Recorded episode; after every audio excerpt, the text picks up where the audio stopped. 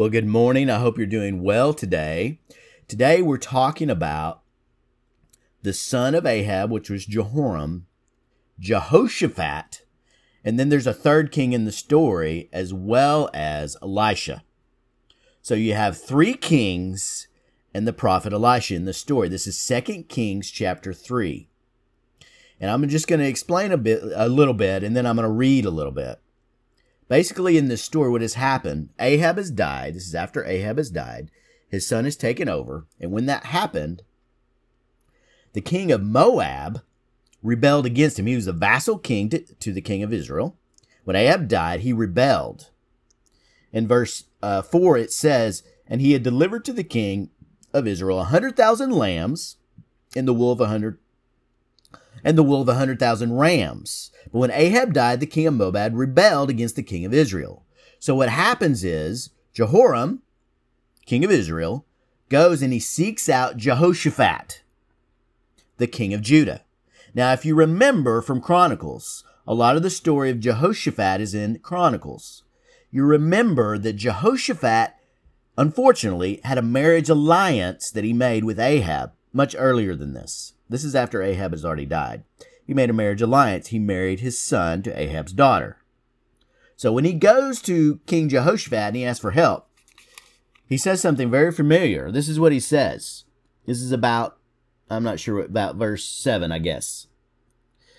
And he says, The king of Moab has rebelled against me. Will you go with me to battle against Moab? And he said, talking about Jehoshaphat, I will go. I am as you are, my people as your people, my horses as your horses. Then he said, By which way shall we march? Jehoram answered, By the way of the wilderness of Edom. And you can see this response is almost exactly what you find in Second Chronicles chapter 18, when Jehoshaphat is with Ahab. So you have a similar thing. He's doing the same thing because of uh, the marriage alliance, the obligation he's made. He shouldn't have, but that he made.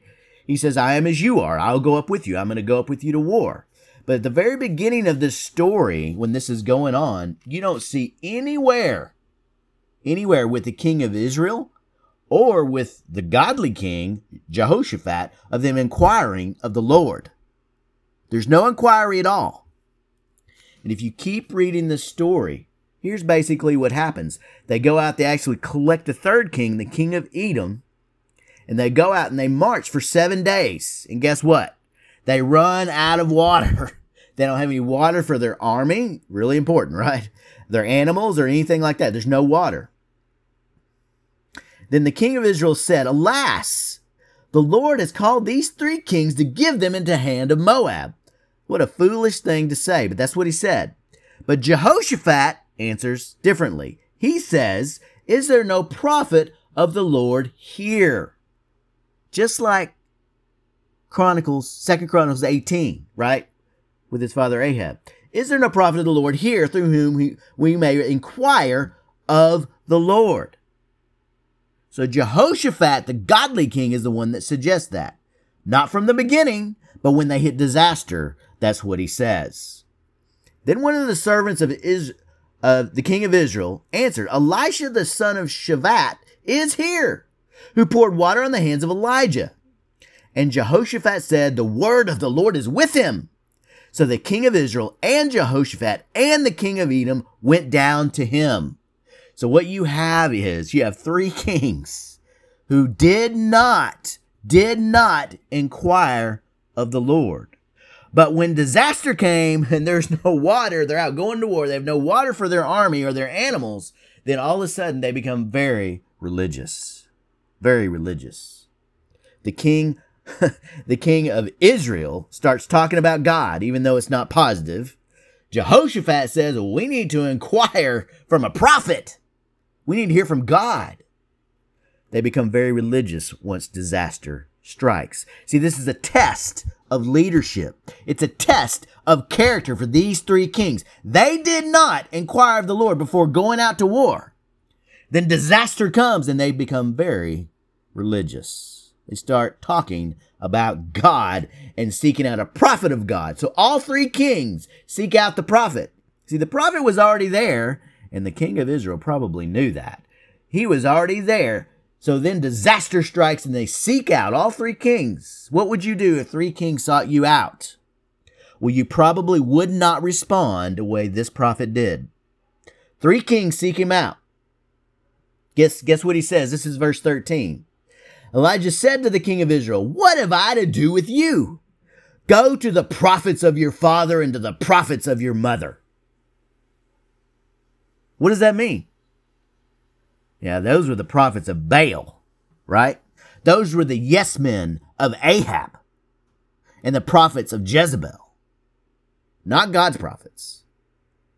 But the king of Israel said to him, No, it is the Lord, again he says this, who has called these three kings to give them into the hand of Moab. And that was false. It's false. And Elijah said, and you can see his irritation from the beginning. What have I to do with you? Go to the other prophets. And Elijah said, As the Lord of hosts lives before whom I stand, were it not that I have regard for Jehoshaphat, the king of Judah, I would neither look at you nor see you. Wow.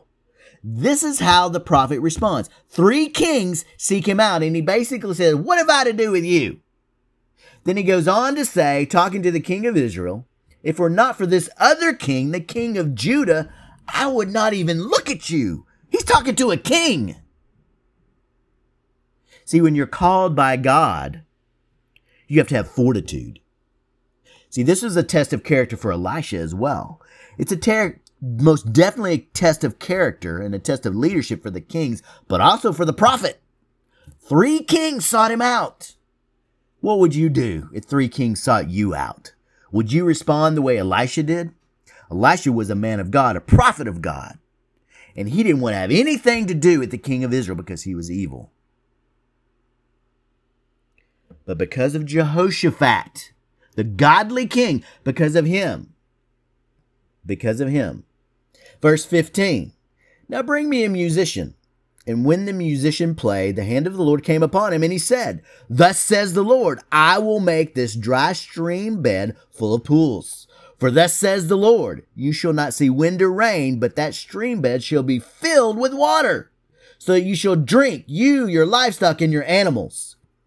This is a light thing. This is a light thing in the sight of the Lord, this miracle.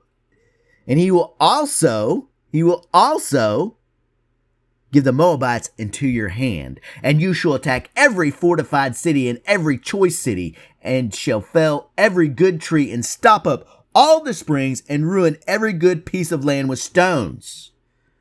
Wow, that is a mouthful. I'm going to read just a few more verses. In the next morning, about that time of the offering, offering the sacrifice, behold, water came from the direction of Edom till the country was filled with water. A miracle.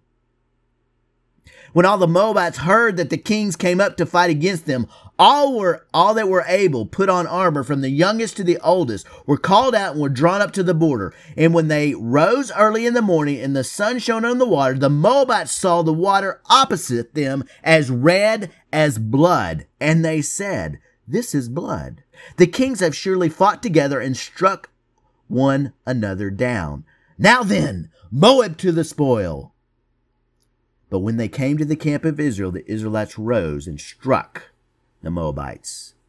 And it continues on telling them the total destruction, just like the prophet Elijah had prophesied. Elisha, sorry, had prophesied. That's exactly what happened. So God gives them the miracle of water. He also gives them victory over the Moabites, right? At the very end of the story, it seems like a partial victory, but we're not going to get into that. Um, basically, what I want to talk about is this test of character that you have.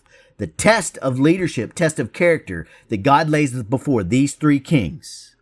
From the very beginning, they do not inquire of the Lord. They just go about doing whatever they want.